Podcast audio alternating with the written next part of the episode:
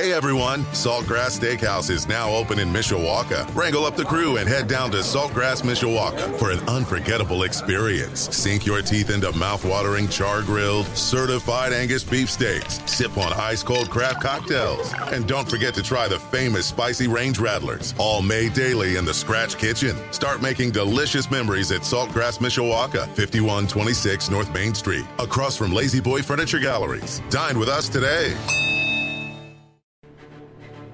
Live from our WSBT radio studios in downtown South Bend. Let's go! Come on!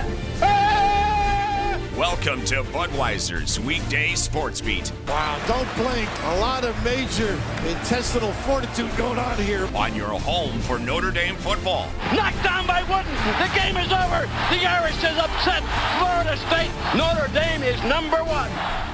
And Notre Dame basketball. Number one ranked UCLA Bruins have been upset by the Irish of Notre Dame. Arike Ogunbowale wins the national championship for Notre Dame. Plus fighting Irish hockey. They score! Jake Evans scores! Notre Dame 3.7 seconds away from a spot in the national championship game. the NFL, and Major League Baseball. Oh my gracious! How about that? Sports Radio 960 WSBT, WSBTRadio.com, the free WSBT radio app. Big time onions! Now, here's your host, seven time Associated Press Broadcasting Award winner, Darin Pritchett.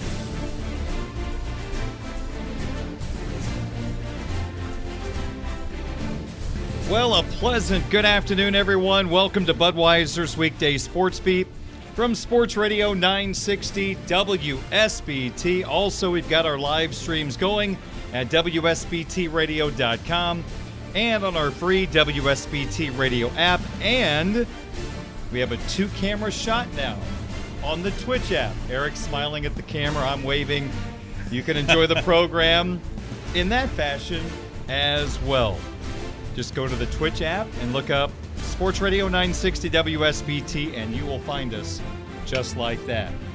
Nine minutes after 5 o'clock on this Wednesday, August the 2nd, 2023. Today would have been practice number seven for the Fighting Irish during fall camp. Of course, they've got a head start on most of the country since they play in week zero, calorie free college football to start the year for the Fighting Irish. Of course, in what 24 days now, the Irish are going to take on the United States Naval Academy in Dublin. And of course, we'll have the game for you on WSBT Radio and read all about it. Preview, comments during the game, post game at InsideNDSports.com. And by golly, the editor of InsideNDSports.com is back with me for the first of two straight shows. Eric Hansen joins me here live in studio on this Wednesday evening. Good to be with you, my friend. How has football camp treated you so far? really interesting. I've hmm. I've enjoyed it a lot, and we get another shot at a full media open practice on Tuesday night. So I'm really looking forward to that. Okay, very good. And we're going to talk all things Notre Dame football fall camp during this hour of the program. We've got three Notre Dame football related hat trick of opening topics to get to in a moment. I want to break down the tight end position because there are a lot of people that could play for Notre Dame. So I have created seven questions or almost seven categories, and Eric and I are going to kick around the answers. For example, the best two tight end set when you're needing two pass catchers on the field. So, which of the five would you choose? And we're talking about Bauman, Evans, Raridon, Staes, Flanagan. So, we'll have, I guess, kind of our own little depth chart of various things at the tight end position coming up in a little bit. We have our Twitter question of the day to get to as well. Six o'clock hour, our opponent preview shifts to Phil. Phil Jurkovec and the Pittsburgh Panthers. You know, it's interesting. A couple of times on the Notre Dame schedule, the Irish are facing quarterbacks who are, who are reunited with former offensive coordinators in which they had their most success. Jurkovec with his old BC offensive coordinator at Pitt now, and Brennan Armstrong, probably most notably, he had that big, what, 4,500 yard passing season at Virginia a couple of years ago. His offensive coordinator's now at NC State. They're reunited. So it's kind of interesting to think some of these quarterbacks might be at their best this year, back with those offensive coordinators. Was it flukes? We'll find out. But I'll say this I think Notre Dame has a challenging schedule from the standpoint of facing some pretty good quarterbacks this year. The kid at Duke, Riley Leonard, is one of those under the radar guys. If Armstrong bounced back, I'm not sure Jurkovec's going to get back to his 2020 form.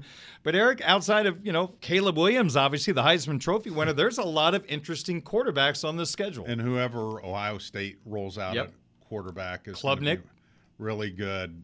Cade Klubnik at Clemson. Yeah, there's some r- really good quarterbacks. Navy's quarterback situation is a little bit in a state of flux. Uh, one of the guys that was competing for the first string position hasn't been at practice. He's had Hmm. some academic snags, so we'll see how that ends up affecting them. But yeah, some really good quarterbacks.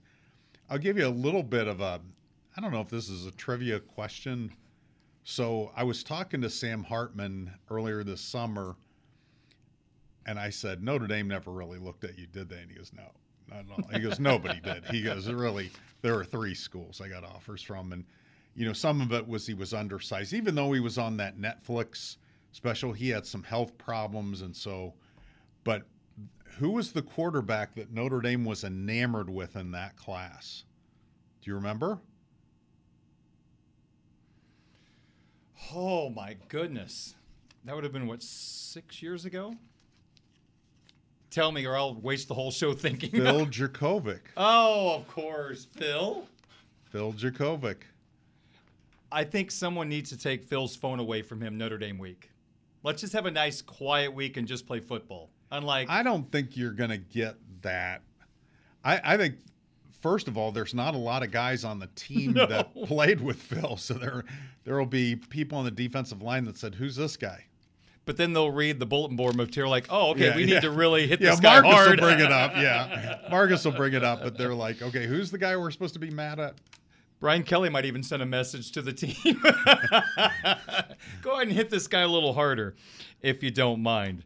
All right, let's get to some topics to start the program here on Sports Radio 960 WSBT. We call it our hat trick of opening topics. Hat trick means three topics. Eric, let's start with a position battle during fall camp.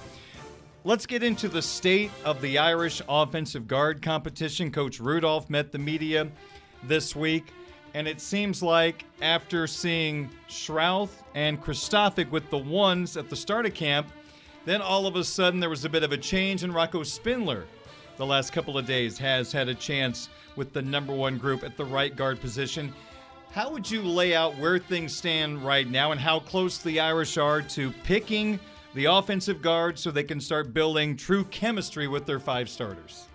Well, I needed more than just to to watch it. I needed to talk to Coach Rudolph, and we had that chance earlier this week. And so that helped me decode the competition a little bit better. So, and with a different offensive line coach, it may be a different outcome. Um, and, and Rocco's had three. Um, so, but let's start with the left guard.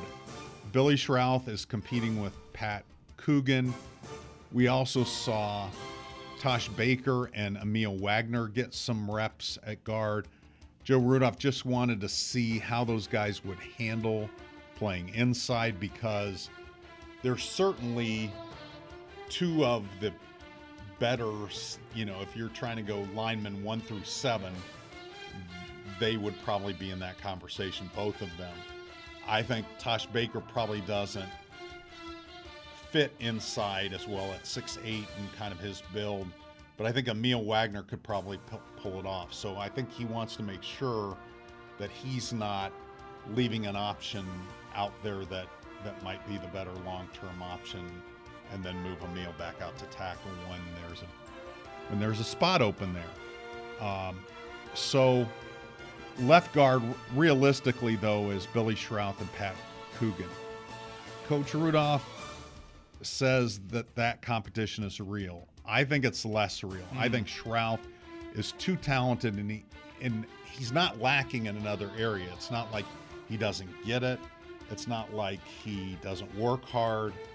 He's got some Quenton Nelson qualities uh, as Quenton Nelson was at that age, and I think he's just going to be a difficult guy to push out of there. If he doesn't open as the left guard, um, I would be shocked, and I would be shocked if he didn't eventually overtake Pat Coogan.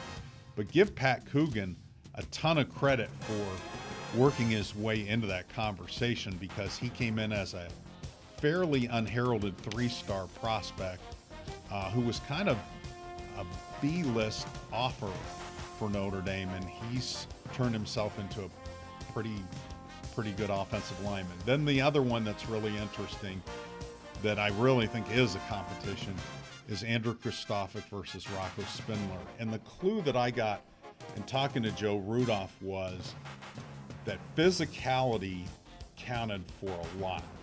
I think some coaches are more concerned with assignment correctness, and I feel like Joe Rudolph is as well because I watched the offensive line the last practice for almost all five of those periods that I was in there. I think that Joe Rudolph thinks he can teach Rocco what his deficit is in that area. I saw why he gets frustrated with him. I saw a play. So Rocco, they're, they're, they have two guys lined up next to each other and they fire out to block somebody.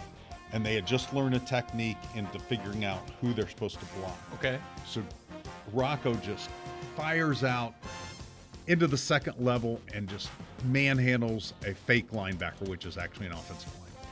Just manhandles him. He was supposed to double team the nose guard based on the technique. And he said, and Coach Rudolph stopped and he goes, that's really frustrating. He goes, you need to apply the technique that I just taught. And so yeah. But Rocco is going to knock whoever he blocks into next week. Andrew Kristofic is going to block the right person, and not like he's not physical, and they're fairly similar in size. They're both 6'5". I think Rocco has maybe 10 pounds on Kristofic, but Rocco has NFL type strength and power and burst.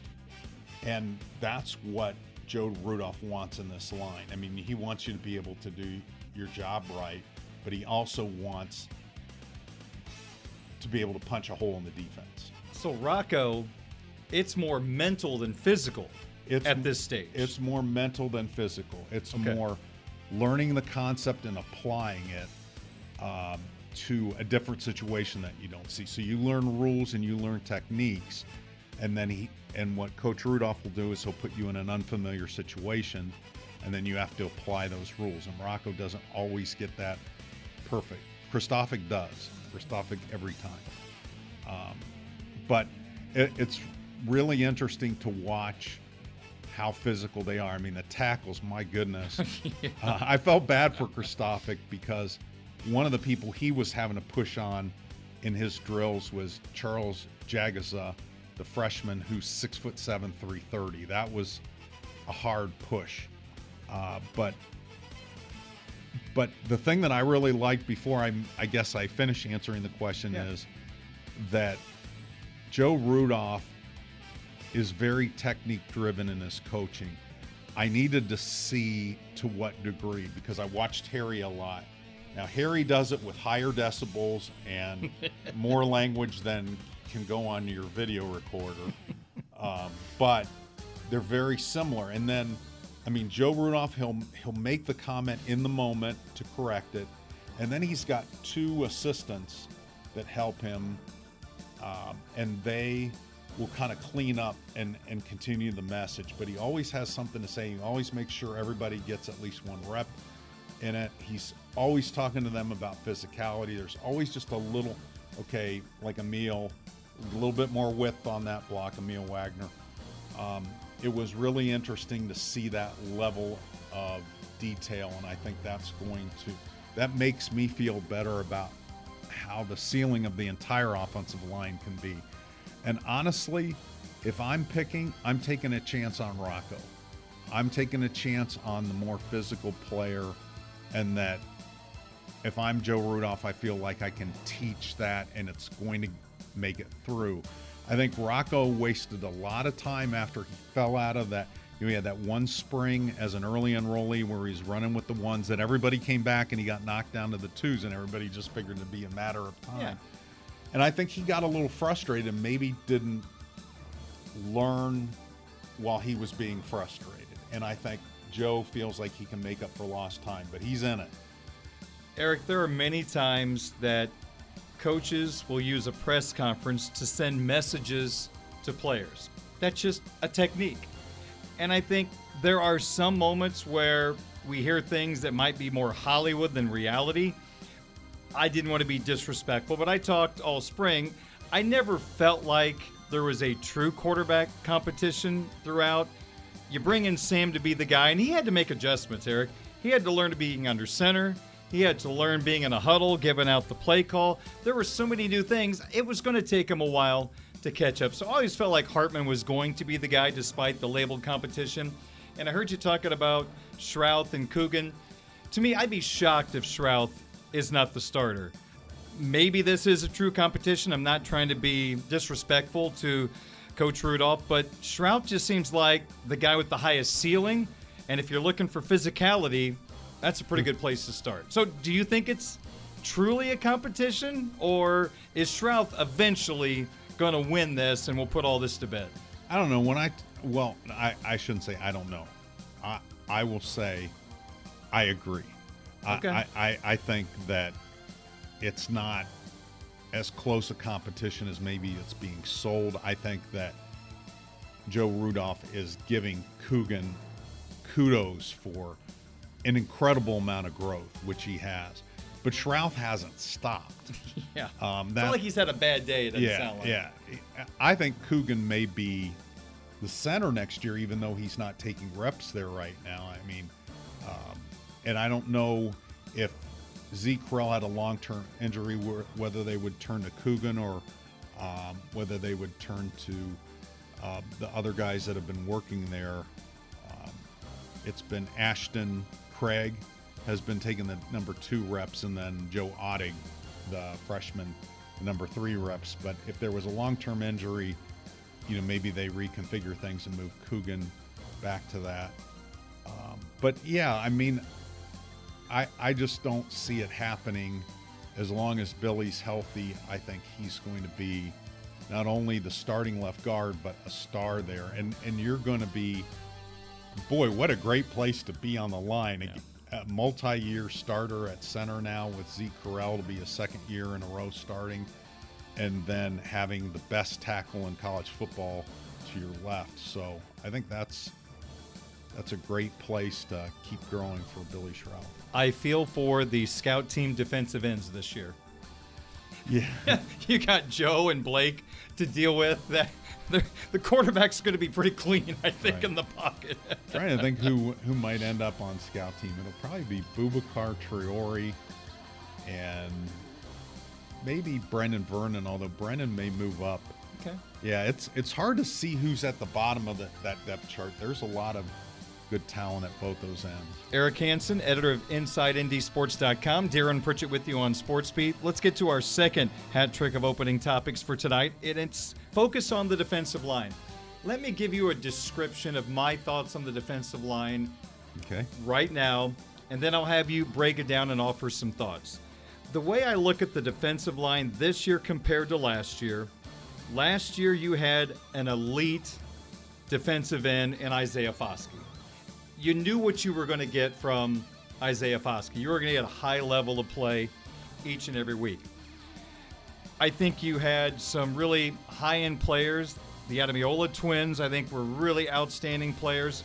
So I really like last year's defensive line. Now guys are starting to move up. And I see this, Eric. I think there is more separation last year between the ones and the twos because of some of the high end players you had. This year, I'm not saying the starters are bad. I feel like the gap is much closer between the ones and the twos in a couple of areas, including Jean Baptiste and um, Mensah. Yeah. They seem to be very close. Now, I think Riley Mills is going to have a big year. I think he can be a dominant interior defensive lineman. But let me just start with that premise. Do you feel like there's not much drop off between the ones and the twos, and that isn't necessarily an awful thing? Because again, I'm not saying the starters are, are not going to be up to par. I just think there's just not a lot of separation between a lot of these positions where we stand right now. Right. I, I would agree with you. And it's a good thing because they're not backups, they're rotation players. So they play a lot of snaps and they're counted on to rotate, come in in waves, and you can bring them all in at the same time and not worry about there being a drop off. Um, Going back to Mike Elston taking over the defensive line, there's not been a drop off between the ones and the twos. Right. There's been great play in both levels right. for several years, and now Coach Washington, of course, in that spot. And in talking to Coach Washington on Tuesday after practice, it sounds like they feel like they can get to 10 deep. So wow. two deep at every position, maybe three deep at a couple positions. And I would guess that those positions would be um, Viper. I think Josh Burnham is going to be a guy that's going to see a lot of action. And then somebody interior um, probably is going to jump forward, um, or maybe even Tyson Ford at a couple of places. He's he's not there yet, but maybe somebody on the interior. Cross Rubio Onye, maybe. It, uh, oh, uh, Jason Onye is definitely in it at number two right now. Jason is. Jason was the story of the spring, right. and he continues there. And he is he and Gabe Rubio are cross training at both the interior positions. I think the expectation is that Jason Onye is going to have a big year as a rotation guy. If you were talking about who I have the most confidence in right now, yeah, number two, go there. You know, I would say Jason Onye, and that's going to surprise some people because Nana Osafo-Mensah, who's even with uh, Javontae Jean Baptiste right now, has played a lot of football there. But I think Jason Onye is surging. I think he's the guy out of all those guys. And I also think probably very underrated is Junior Tuihalamaka. He is not an ideal size, although he's put on some weight. I mean, he's six foot two. He doesn't have extremely long arms, but he's super quick and processes things so quickly that it gives him an extra half step. And he's also just very smart in being able to read what an offense is going to do and how he can disrupt it. Okay, so let me back up. Let me just go through Eric Hansen's depth chart for a second. Okay. Let me give you some of my thoughts. I'll have you jump in. Strong side defensive end, Osafo-Mensah, Jean Baptiste are the two guys, correct? Right. Okay. On the other side, you've got Jordan Botelho's going to be the starter. And I wrote down Junior Tuihalamaka and Josh Burnham as the backups. You good with that? Yep. Okay, so now let's go inside. This is where I have questions, and with the cross training going on, give me your two deep look at nose guard and defensive tackle. In the spring, it was Riley Mills and Rubio, and I'm probably going to change this based on what I see Tuesday night in the full practice to moving Onye over to the defensive tackle and Rubio over to the nose. They're both playing but I spent a lot of time talking to Jason Onye, and that's the impression he gave me that he's taking more reps at defensive tackle now. And again, he is absolutely surging right now. I mean, he's a guy that didn't play even high school football until he was a sophomore in high school. And he's playing in Rhode Island. I mean, they have and he missed a senior year because of COVID. So he's play he played two years of high school football, basically. And that first year, he was a reserve as a sophomore. So he's been a one year starter in high school. So I think his really good football is coming on now. And and that's I mean at 6'5, 292, he's a physical presence. He's gotten stronger, really smart guy, has great Jordan Botelho stories. Um, and so um, I think, you know, I because we see this in the spring, Darin. There's flavors of the week all the time in the spring, and you get to the fall and go, "What happened? Where'd they go? Where'd they go?" and he's not disappearing; he's going in the opposite direction. So, Onye and Mills gives you two six five guys in the high two nineties that I think are going to be able to make penetration, and I think this is going to be the key to their run stoppage because Howard Cross is going to be in the right place at six foot one, 280.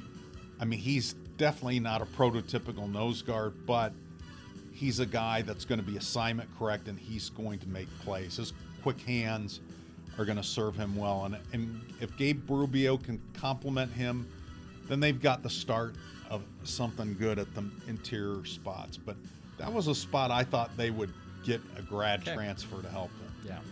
Okay, third and final opening topic for today. Just want to spend a couple of minutes on the number two quarterback behind Sam Hartman. You've got Steve Angeli and Kenny Minchey. Is there a true competition right now? And the second part of the question is Has either one of these two impressed you more than the other so far this fall camp? Well, Steve Angeli in the we had an open practice the first day of camp when there were you know they're in their shorts they're not in shoulder pads or anything but Steve Angeli looked really good that day and I would say my anticipation over the summer that Kenny Minchey was going to pull even with him just because he learned so quickly he's pretty physically gifted he missed some time his senior year because of an injury and I thought you know being healthy he'd he'd take a run at Steve Angeli I'm not sure that he can overtake him but I still think it's a competition. I still think you have those guys compete because right now they're making each other better. They're also really smart as they're spending a lot of time with Hartman. Steve Angeli, especially. I mean, Sam Hartman likes to go fishing. If you want to pick his brain, you become a fisherman. um, and and um, Sam didn't compliment Steve's fishing skills necessarily, but he did say how impressed he was the questions he asked and what he tried to do in terms of making himself better. So I think Steve Angeli is a solid number two now, but I would not count Kenny Minchey out just because I think eventually he's going to be the better of those two quarterbacks. Steve yeah. Angeli could certainly fool us, but I mean, if you went by star, Steve, I mean, Kenny Minchey be the starter. You know, he was the four star out of that group. Mm, very good. Eric Hansen editor of InsideNDSports.com. I'm Darin Pritchett. That's our hat trick of opening topics for this Wednesday. When we come back, I really want to break down the tight end position with Eric because there are a lot of candidates for playing time. Who can do what? We'll try to lay that out for you coming up next as Budweiser's weekday sports beat continues on Sports Radio 960 WSBT.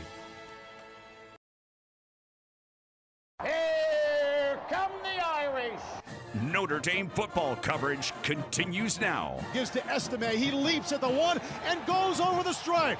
Touchdown, Notre Dame. Budweiser's weekday sports beat. Hartman keeps it, runs it up the middle, bulldozing to the end zone, and he's in. On Sports Radio 960 WSBT. Low snap, hands off inside to Estime. 10 5. He'll get there. Touchdown, Notre Dame. 538 at Sports Radio 960 WSBT. Budweiser's weekday sports beat continues. Brought to you by Budweiser. For 13 years, Folds of Honor and Budweiser have provided life changing scholarships to military families. Join United Beverage in raising a bud to raise funds for Folds of Honor. By Barnaby's of Mishawaka and Granger, now with three locations to serve you, Barnaby's, the family inn. By the Food Bank of Northern Indiana. Hunger is a story we can end. Find out how at feedindiana.org and by Bethel University Adult and Graduate Studies. Visit betheluniversity.edu slash solid ground for details. My name is Darin Pritchett. He is Eric Hansen, the editor of InsideNDSports.com. Eric is with us every Wednesday and Thursday in the 5 o'clock hour talking Notre Dame football here on WSBT Radio. And right now, we're going to shift gears to the offensive side of the football. And I want to lock in on the tight end position, Eric, because there have not been many years in the last 78 years in which we had any question marks about the tight end position. I mean, we've had just a great run. Cole Kmet, Brock Wright, Michael Mayer, just to name a few over the last few years, all in the National Football League. But now this year, it's a different story with Mayer jumping to the NFL a year early as expected. You've got five guys battling for playing time. Kevin Bauman, often injured, unfortunately. Mitchell Evans, he started the Gator Bowl when Mayer went to the NFL. You got Eli Raridon coming off a couple of ACLs. Then you got Holden Staes and the true freshman, Cooper Flanagan. So I'm going to throw out some questions, and the answer or answers will be among these five guys Bauman, Evans, Raridon, Staes, and Flanagan. Are you ready for your quiz? Yes, and if you had best fullback, it would be Davis Sherwood, who's Yes, that's right. that's why he's excluded. He's a utility guy. he is a utility. He's the Brendan Donovan of the Fighting Irish. Okay, first tight end question. The best true pass catcher. I want to say Eli Raridon, You want to. and I'm going to. Okay. but but it's very close because I think Mitchell Evans and Holden Staes are right there. Is Raridon a guy that might be more of a factor as the season goes on because he's further away from this second ACL recovery? Or do you think from the get go he's going to be a candidate to get major playing time? In talking to him, and I talked to him directly, he feels like his timeline is um, will be around the opener when he's Okay. 100%, and he's not going to push it after maybe pushing it too fast. Good for him. With the first one, so I would say look for him end of September, early October to make his move. I don't think early, Sep- you know, Navy and Tennessee State is going to be Eli's time. Okay. So So I'm assuming everybody's healthy, though. Those are oh, these questions. Okay, Raridon is a guy that probably will be ready to catch two touchdown passes against USC. That's what you're saying. There you go. Okay, very good. All right, how about the best tight end to split out as a wide receiver, which is something, for example, we have watched Michael Mayer do so successfully the last couple of years. So give me your best tight end to use basically as a wide receiver away from the tackles. I would have said Eli Raridon a year ago. I'm going to say Holden Staes now Okay, what makes him the best choice? because he's just gotten so much better at it, and he's gotten bigger without losing speed. He came in in the 220s. He's in the 240s now, and he just has impressed me. And I also think Eli is a much better blocker than any of us thought he was going to be. And so, do you really want to split him out? You know, when you have other options. So I'm going to go with Holden. All right, we're going through some tight end options for the Fighting Irish. Eric Hansen, Darin Pritchett with you on Budweiser's Weekday Sports Beat on WSBT Radio, also at WSBTRadio.com, our WSBT Radio app, and live on the Twitch app. Next up, best two tight end set needing two pass catchers. I'll go Evans and Raridon.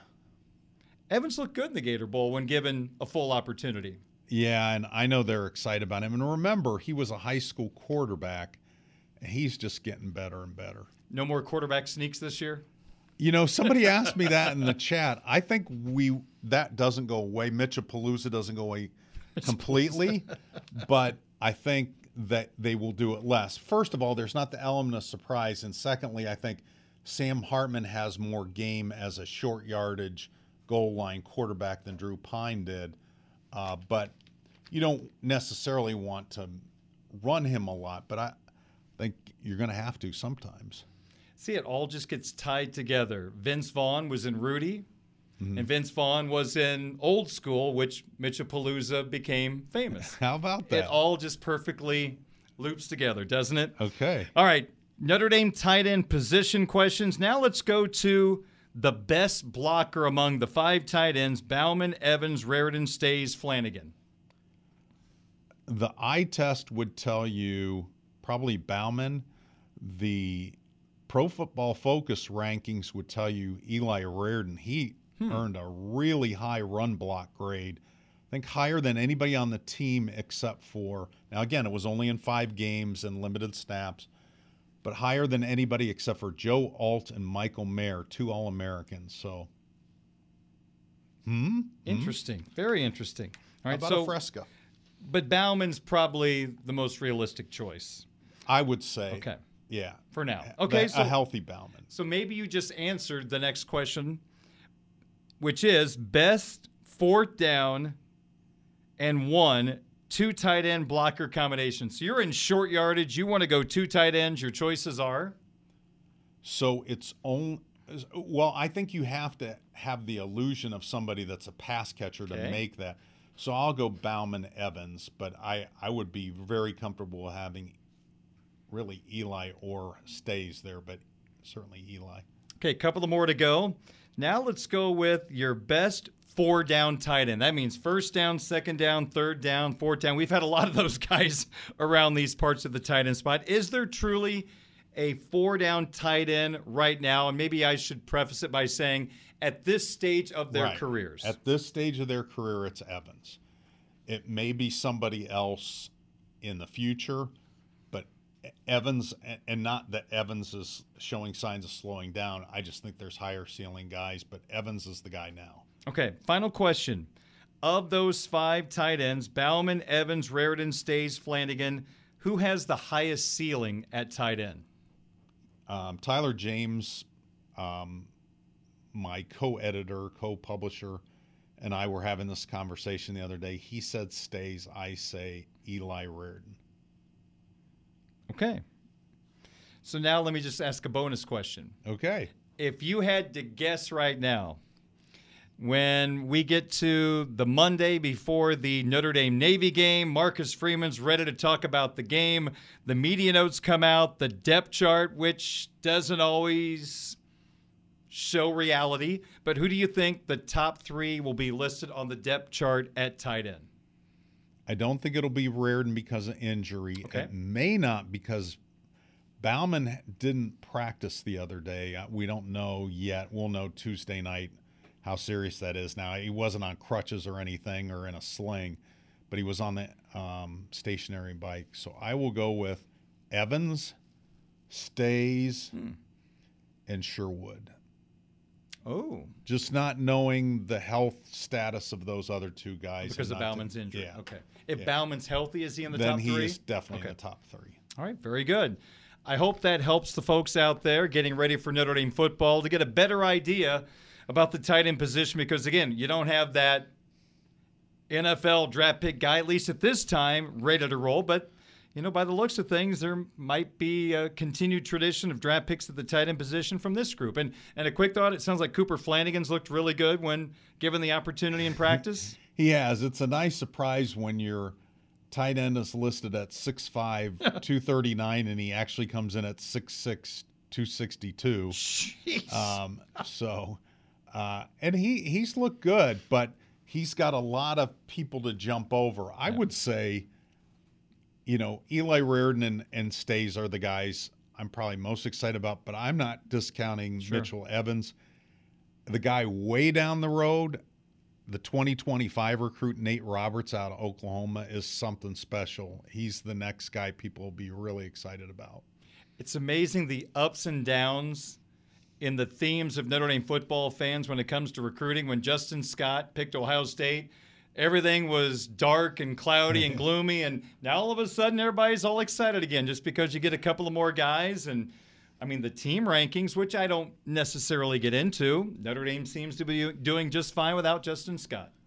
They do, and they're um, going to be persistent about trying to flip him. It was interesting because I did, I think I might have mentioned this. I did a story on, well, it was actually a chat transcript where it, and then Rivals retweeted and says Eric Hansen weighs in on if just if Notre Dame can flip Justin Scott, and Justin Scott liked it and retweeted it. Dun dun dun dun. He either really, really likes you, he likes seeing his name mentioned, or you never know. I probably like seeing his name mentioned. Maybe he was doing it because he knows I'm an Ohio State grad, and um, but I I think I think Notre Dame has a shot if Notre Dame plays well in September. I think that's what could, you know, because Justin felt like, and, if the Notre Dame defensive line plays well in September, plays well early in the season, he got excited about Larry Johnson's record of putting guys in the pros. Who wouldn't? Sure. And what's Al Washington's record? He doesn't have a big resume. He was just the linebackers coach at Ohio State.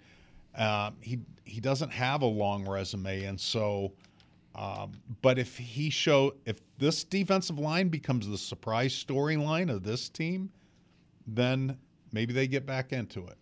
He's Eric. I'm Darin. More Sports Beat coming up in a moment. 549 at WSBT. This is the Budweiser's weekday sports beat Twitter question of the day from Sports Radio 960 WSBT.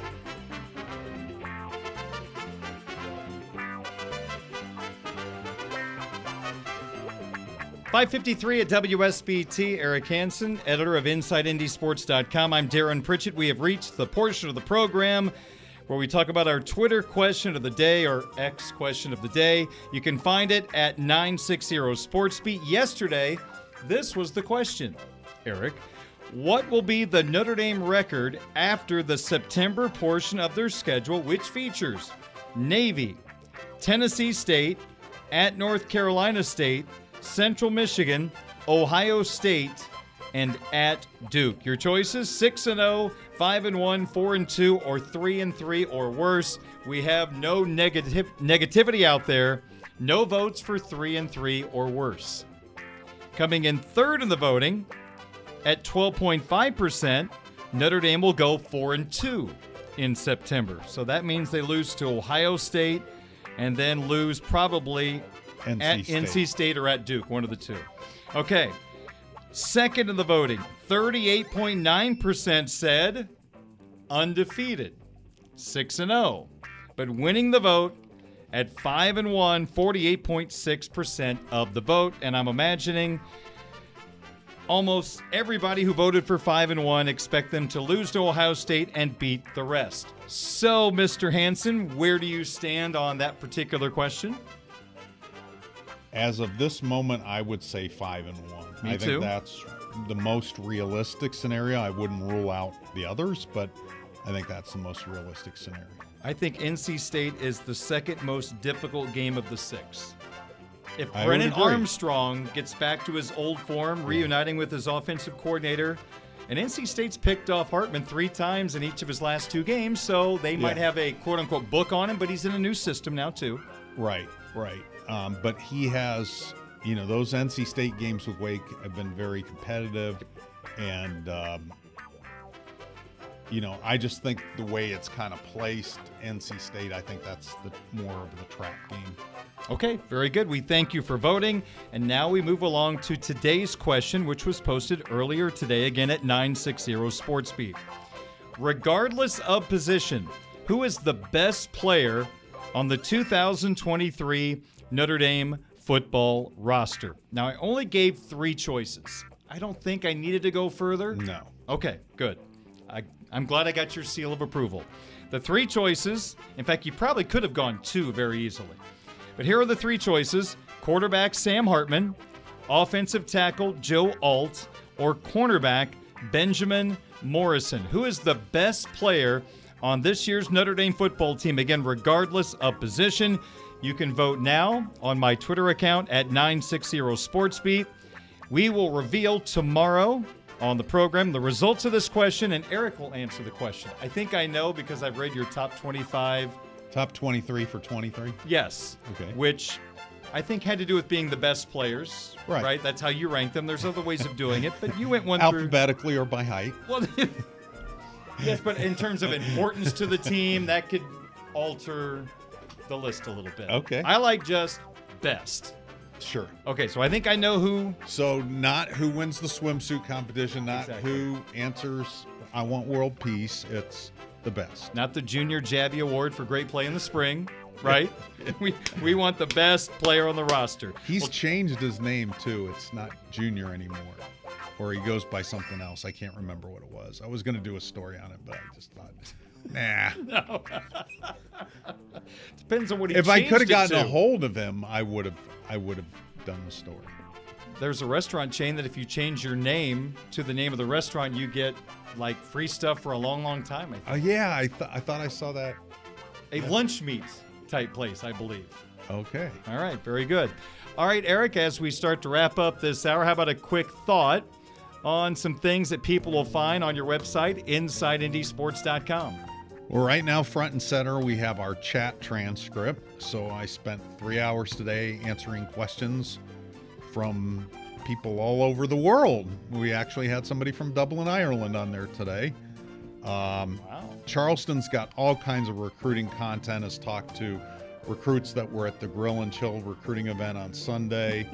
We have a feature by Tyler James on Zeke Correll. And of course, much, much more. Which is my favorite part. And a quick note I think this happened after the trade deadline yesterday, but Trey Mancini, the former Notre Dame star baseball player, designated for assignment by the Cubs. So I think they have 10 days to trade him, or he's given his outright release and hopefully can find a new home. Boy, you would think. Yeah, the on base percentage and the glove just weren't there in Chicago, unfortunately. Do you think that it's just him recovering from all the body trauma from going through the cancer? I would think I I would take a chance on Trey Mancini. Hope he gets another opportunity. AJ Pollock is now a San Francisco Giant. So okay. guys are moving around. Eric, we'll talk to you tomorrow. Sounds good. He's Eric Hansen. I'm Darin Pritchett. I'll have more Sports Beat in a couple of moments. Sports Update on the way here on Sports Radio 960 WSBT. To Budweiser's weekday Sports Beat on Sports Radio 960 WSBT. Highlight reel one by Williams. Down the sideline, Williams. Chased by Gamble. 20, 10. What a run! Touchdown! Spectacular run! Here's the fake. Meyer looking. Meyer finding the other tight end. Irv Smith touchdown. 5-5 rocket touchdown. Irish. Here's your host, Darin Pritchett. Second hour Budweiser's weekday sports beat on this Wednesday evening. We are now a full week into Notre Dame football fall camp and edging closer to that first game against Navy on August the 26th. Things are going well for the Irish, knock on wood, no major injuries to talk about. And there still are some position battles that are unfolding in fall camp. And let's get the latest on Notre Dame football and get the opinions of the beat reporter at Blue and Gold Illustrated, blueandgold.com, Tyler Horka. Tyler, good to be with you. How are you? Very good. I've got a full week of watching football actually live in person, albeit just practice, but a real full week of football under my belt. So I cannot complain at all. No doubt about that. I'm ready as well. And I know our listeners and your readers are ready for Notre Dame football to get going for real in just a couple of weeks. So, since we are now a full week into training camp, in your opinion, Tyler, what do you think has been the biggest development? There's definitely a few things, but I look toward the offensive line. And just when we thought that everyone was set in stone, the five guys that were starting across the board in the spring, were the five guys that came in last week, a week ago today, and started that practice, five across the board. Now you've got Rocco Spindler, the guy that everyone has seemingly wanted to talk about in the last year and a half, really, once his freshman year was over, going into his sophomore year, getting some starting reps. And it's really the first time in his Notre Dame career that he's done so. And again, this is just one week of practice, and, some of these starting reps are individual drills where – he's just lining up right next to Blake Fisher as the right guard, and they're going through some combo blocking deals, and it's not even a full five across the board lining up across from defensive lineman type situation, but it's still new for Spindler, and uh, who knows? Maybe he is the one that's going to start on August 26th. I think that's probably the biggest development. It's definitely a storyline that our message board subscribers want to talk about every second of every day. Uh, it all starts up front. Marcus Freeman says so himself. So uh, it, it's definitely the biggest development of the first week, and I think it will carry in to the second and third week of camp as, as well. After watching a week's worth of practice, Tyler, do you think there is one player, maybe if you want to mention a couple, who have improved their stock the most with the coaching staff? Yeah, it's definitely Spindler, but I just spent enough time talking about him. He's he's definitely in that conversation. And then I think what Jadarian Price has done, sticking with the offense again, just in the first week where they kind of threw him out there, and they must have seen or heard enough good things about him through summer workouts to kind of throw him out there. We talked about him last week as the number two running back in a group of five scholarship running backs that is very deep. I mean, I know it's led by Audric Estime, and he's going to be the number one. But really, you got four guys kind of vying for that number two spot. And the Notre Dame coaching staff has elected to go with a guy coming off an Achilles injury as kind of that number two front runner right now. So I think it's been very impressive. And he's held up by all accounts. Uh, what we've heard at blueandgold.com, what we've seen in the practices that we've been able to be out there for, you would never know that this guy tore his Achilles uh, really just over a year ago. I think it was at the end of June. So we're talking 13 months. And you've seen some of your favorite professional athletes when they tear their Achilles. Obviously, they're not a 19 year old, 20 year old kid like Jadarian Price, but I mean, it takes a long time to come back from that. And sometimes you never do come back from that. It looks like Jadarian Price is as good as he was before the injury. I mean, his upper body looks stout. He's moving his legs really well. Footwork looks good. So I think Jadarian Price has done a lot to maybe go into that Navy game on August 26th as that kind of number two running back to complement Audric Estime. I guess, Tyler, from the outside looking in, we went into fall camp. There were a handful of position battles. I think we still wanted to see if the safeties, if it was going to be Watson Brown or if anybody was going to beat him out. The nickel was up for grabs, some defensive line positions. We just talked about the offensive guards and the number two running back. Do you think anybody in those conversations has won a job at this point, or is it too early to predict a winner in any of the spots that were up for grabs going into fall camp? Yeah, I'll stick with the defense here and go through a couple of those that you mentioned. Uh, you started with the safeties. I think it's pretty much set in stone that DJ Brown, a guy who's played 47 games for this program, has started 11 games, 10 of those coming last year. So obviously, you know, these last couple of years, he's been playing his best football at Notre Dame. I think he's going to start at free safety. And then I think Xavier Watts, the other guy that you mentioned, is by far Notre Dame's best safety in general. And I know you have to differentiate between free safeties and strong safeties, which Watts is, Watts is the latter. But man, he looks really good, looks athletic. You could tell that he's a guy that Notre Dame at this time last year was kind of trusting to play both sides of the ball. Uh, intelligent kid, really athletic kid, r- runs the field really well. And I think he's finally fully comfortable, 100% comfortable playing that safety spot. So I, I think those two guys have one jobs. It would it would be shocking if I saw anybody else start at safety.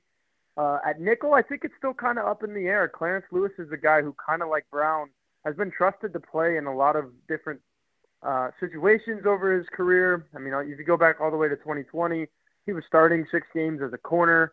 Uh, now he's kind of switched more to that nickel corner position. He's really battling it out with Thomas Harper there. And I, I think those guys are neck and neck. That's 50 50. That's one that's going to linger probably not just into the last week of camp, but that, that first week of the season. I think that position will be finalized then. And then uh, on the defensive line, I'm, I'm becoming more and more confident uh, who those starters are going to be. I think Riley Mills is locked in as a starter. Jordan Botelho is definitely the Viper. I mean, he's ahead of the on the depth chart of two young guys who have barely played any football at this level in Junior Tuihalamaka and Josh Burnham. So I think Botelho is definitely the Viper.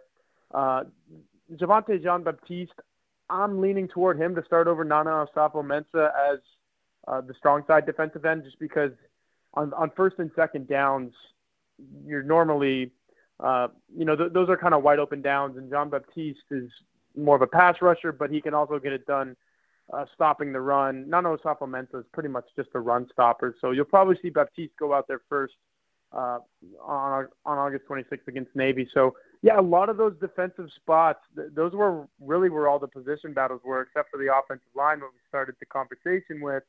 Uh, a lot of position battles going into fall camp on the defensive side aside, and a lot of clarity in the first week for sure. A couple of battles still to be decided uh, particularly at, at slot corner, but a lot of clarity clarity coming into view as well.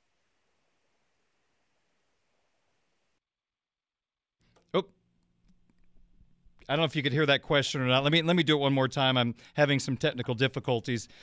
What I was going to mention was Tyler.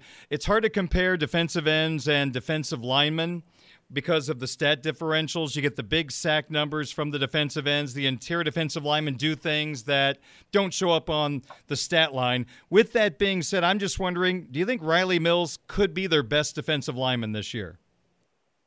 Yeah, I've got you now. And uh, I, I am kind of on board with you in that. And what's kind of crazy is you take Isaiah Foskey out of the equation last year, and I know you still had the Ademilola twins as well, but I think a lot of people were kind of hoping that Riley Mills would be in that conversation last year.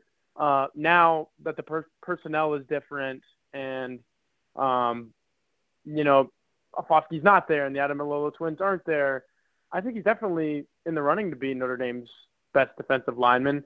He looks bigger this year, and I think a thing that comes with that is he knows that he's just going to be playing three tech this year. He, he's going to be in the middle of that defensive line. He doesn't have to worry about shifting out to the edge and and trying to rush the passer. And that goes back to what you were saying about you know comparing the statistics and D tackles are different from D ends and, and nose tackles are even different from three techs and, and vipers and strong side defensive ends. Mills knows what he is now. He's kind of geared his off season toward that. His first week of camp looks like he's comfortable with where he's at, and, and just kind of the experience. I mean, as tough as last year was for him, bouncing around two different positions, he probably learned a lot from that, and you know he's probably grateful for any hardship that came with it, or maybe he was expecting himself to be that guy as well, and, and, and he never really quite got all the way there. I think he's motivated this year. Uh, his body looks good, and he's ready to to attack this season because he kind of knows that he has to as well. This isn't the same Notre Dame defensive lines as some of the ones that we've seen in the last 10 years or so. I mean, there's no Foskey there, like I was saying. So somebody's got to step up, and it could be Mills. Tyler, let's move to Jaylen Sneed for a moment. I think Irish fans love talking about this guy, what he might be able to become in the future for this Fighting Irish defense. But what about in 2023? What do you think Sneed's role could be with this defense? Yeah, talk about a guy who looks bigger. Um, he just looks more like a college football and Notre Dame linebacker this year than he did last year, and uh, sometimes it's like that for guys, um, you know, physically late blooming like that. And this is not even late for him; he's just a sophomore, so I think he's got a chance to play and play a lot. Now, I don't think there's going to be like a two linebacker system or anything with Marist Liufau, but last year it was you know, he, he got on the field in blowouts and played 15 snaps against Boston College in the snow when nobody was really looking at any of those snaps except for me. I wrote in a whole article on every single snap he played just because the audience is there for that. They love this kid, top rated guy in the uh, 2022 recruiting class. So he's got the talent. Like I said, he's gotten bigger. I think he can come in and, and play a role. Um, and maybe to the point where I think Notre Dame coaches are trusting him all the way to throwing him in, in, in an entire series. That's something we never saw last year. Like I said, he was getting garbage time snaps. Now maybe Notre Dame is successful in the first couple defensive series of a game, and you want to give Marist Liufau or Jack Kiser, whoever it is, a breather, and you say, hey, Jalen Sneed, this one's yours, whether you're on the field for – 10 plays and you guys got to make a goal line stand there to, to keep some extra points off the board or you guys get off the field in three plays, we're going to give you this one because we trust you and, and we think that you can do that. I think Jaylen Sneed is pretty much on the cusp of being that type of guy. I know a few moments ago, Tyler, you got into a, a short discussion on the safety. So I'm going to skip that question I was going to ask you and just wrap up with this. Uh, generally speaking, I know there's so much that is not shown in front of the media. With that being said, I just want to get your early reaction to Gerad Parker as offensive coordinator and the play caller. One thing about Tommy Rees, and this is not just Tommy Rees in college football, there are many head coaches and offensive coordinators that don't like to have their young quarterbacks or even their veteran quarterbacks throw the football over the middle. You didn't see crossing routes or slants from Notre Dame under Tommy Rees or that much under Brian Kelly when he was calling the plays.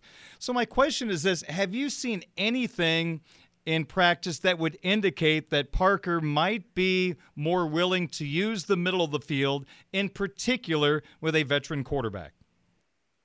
Absolutely, uh, 100% some of the things that I've seen when these quarterbacks are throwing to pass catchers and routes on air, which really that that is all just what we see in those portions of practice is guys trying to get on the same page, timing, quarterbacks understanding the route trees, obviously wide receivers under, understanding the route trees. Some of these things look like an aerial view of like Chicago and the surrounding suburbs with with all of these streets crossing and, and all these lines and whatnot on the map. That's what this looks like. Now, obviously, a way more organized version of that, but the amount of crossing routes I've seen, rub routes I've seen. I mean, I've seen hitch. I mean, some of the stuff that you see from like like national championships. Like I, the uh, Renfrow catch for Clemson comes to mind with some of the stuff I've seen from Notre Dame, where you've got hitch routes setting up corner routes, and obviously that is the hot route on the uh, scheme and the package that they're installing.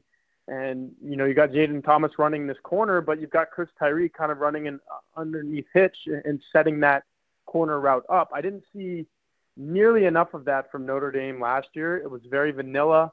It was this guy runs here, that guy runs there. None of this stuff is crossing. Uh, you, it's like you're playing Madden, and you're like, well, I'm probably throwing to Y on this route. No, it's not like that with with these Notre Dame routes. Like Chris Tyree could be just as open as Jayden Thomas on the on the play that I just mentioned, depending on where the defensive backs go and who follows who and whatnot. So I've been very encouraged with the amount of crossing routes. Haven't seen as many slants. Um, a lot of drags, a lot of uh, shallow stuff kind of crossing over the middle. But again, they're installing all of this stuff right now, and I wouldn't be surprised to see a whole lot of slants too, because uh, like you said, you got a quarterback who's accurate, who you can get into a rhythm early. He's going to hit that slant route. I saw him do it time and again at Wake Forest. So when you got a guy like that, you can run some of this this stuff, and I think it's going to work for Notre Dame. I've been encouraged by what I've seen so far. I think that is good news for a guy like Chris Tyree with some of the things that you described. Mm-hmm. All right, Tyler, I know you have been extremely busy writing stories about Notre Dame football training camp. Why don't you give us uh, a little idea what you've been writing about and what's coming up at blueandgold.com? Yeah, there's plenty of premium stories on blueandgold.com right now. Um, I think the big one that I wrote today was a little piece on Eli Raridon. He's another guy that the fan base loves to talk about, thinks highly of, and thinks could have a big year. So see where he's at in that article. My colleague Jack Soble, he's been writing some tremendous stuff. The last couple days, a lot of offensive line content since we talked to those guys on Monday. So that stuff is always interesting. Let this conversation off with offensive line might as well finish off your day by going to blueandgold.com and reading about it. And I will tease there will be an article up at blueandgold.com in the morning with some stuff from a specific source close to the program who maybe gets to see a little bit more of these practices than even the media gets to see. Kind of the standouts, the things that that source has been observing. That story will be up at blueandgold.com in the morning, and I think it's going to be a real hit because that's some of that insider information that you're only going to get at blueandgold.com. He's Tyler Horka, the Notre Dame football beat reporter, Blue and Gold Illustrated, blueandgold.com. Great information, great opinions, Tyler. Always appreciate your time, and we'll try it again next week. All right, absolutely. We're one week closer, Darin. One week closer. Well, when we were in May, it seemed like the football season was 10 years away, but now I think we can see the light at the end of the tunnel. Absolutely. I can feel it. It's coming. Thanks, Darin. Right, thanks, Tyler. Tyler Horka, Notre Dame football beat reporter, Blue and Gold Illustrated, blueandgold.com. Coming up on tomorrow's program in the 6 o'clock hour, we will talk Notre Dame football recruiting with Mike Singer, the Fighting Irish recruiting insider at Blue and Gold Illustrated, blueandgold.com. And we'll talk about the 2025 running back commitment that the Fighting Irish got this week. That's coming up tomorrow here on Sports Radio 960 WSBT. Here come the Irish. Notre Dame football coverage continues now. Gives to Estime. He leaps at the one and goes over the stripe. Touchdown, Notre Dame. Budweiser's weekday sports beat. Hartman keeps it, runs it up the middle, bulldozing to the end zone, and he's in. On Sports Radio 960 WSBT. Low snap, hands off inside to Estime. 10 5. He'll get there. Touchdown, Notre Dame. 634 WSBT. I'm Darin Pritchett back with you on our program. We have about 11 minutes left in our show, then we turn things over to our South Bend Cubs broadcasters from Four Winds Field. 645 pregame, South Bend taking on those Wisconsin Timber Rattlers. All right, let's get going back into Notre Dame football conversation. Next up in our Notre Dame football opponent preview, today we take a look at the Pittsburgh Panthers out of the Atlantic Coast Conference. Last year, Pittsburgh went 9 and 4. They had wins over West Virginia 38 31, a win at Western Michigan 34 13. They beat Antonio Carter and Rhode Island 45 24. Pitt knocked off Va-Tech 45 29, a 19 9 win over Syracuse. They won at Virginia 37 7. A close win over Duke 28 26, and they hammered Miami on the road 42 16. Pittsburgh lost to Tennessee in a great win in Knoxville in overtime 34 27. They lost to Georgia Tech 26 21, a road loss to Louisville 24 10, and they lost to North Carolina 42 24. Pat Narduzzi getting set for his ninth season at the helm of the Pittsburgh program. The Panthers, there's an outside chance they could be undefeated coming to Notre Dame Stadium. Could they go 7 0? To do so, they'd have to beat Wofford, Cincinnati, at West Virginia, tough one against North Carolina, but at home, at Va-Tech, Louisville, and at Wake Forest.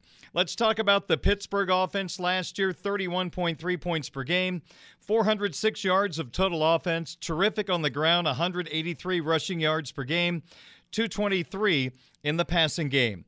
Kedon Slovis, the former USC quarterback, didn't have that big wow impact on the Pitt offense 10 touchdowns, 9 picks.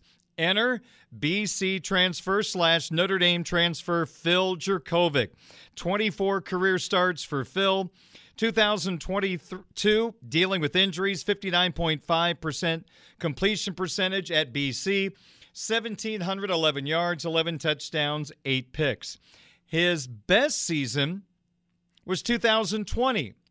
And now he's reunited with that offensive coordinator. Back then, he was BC offensive coordinator Frank Cignetti, now at Pittsburgh. In 2020, Jurkovec 61% completion percentage, 2,558 yards, 17 touchdowns, 5 interceptions. 2022, top pass catcher was Jared Wayne, but he's gone. 60 catches last year for Pitt, but the next three top pass catchers return led by Konata Mumpfield, 58 catches for 551. They've got a monster of a tight end and Gavin Bartholomew, 6'5, 225. He had 21 catches for 283 last year.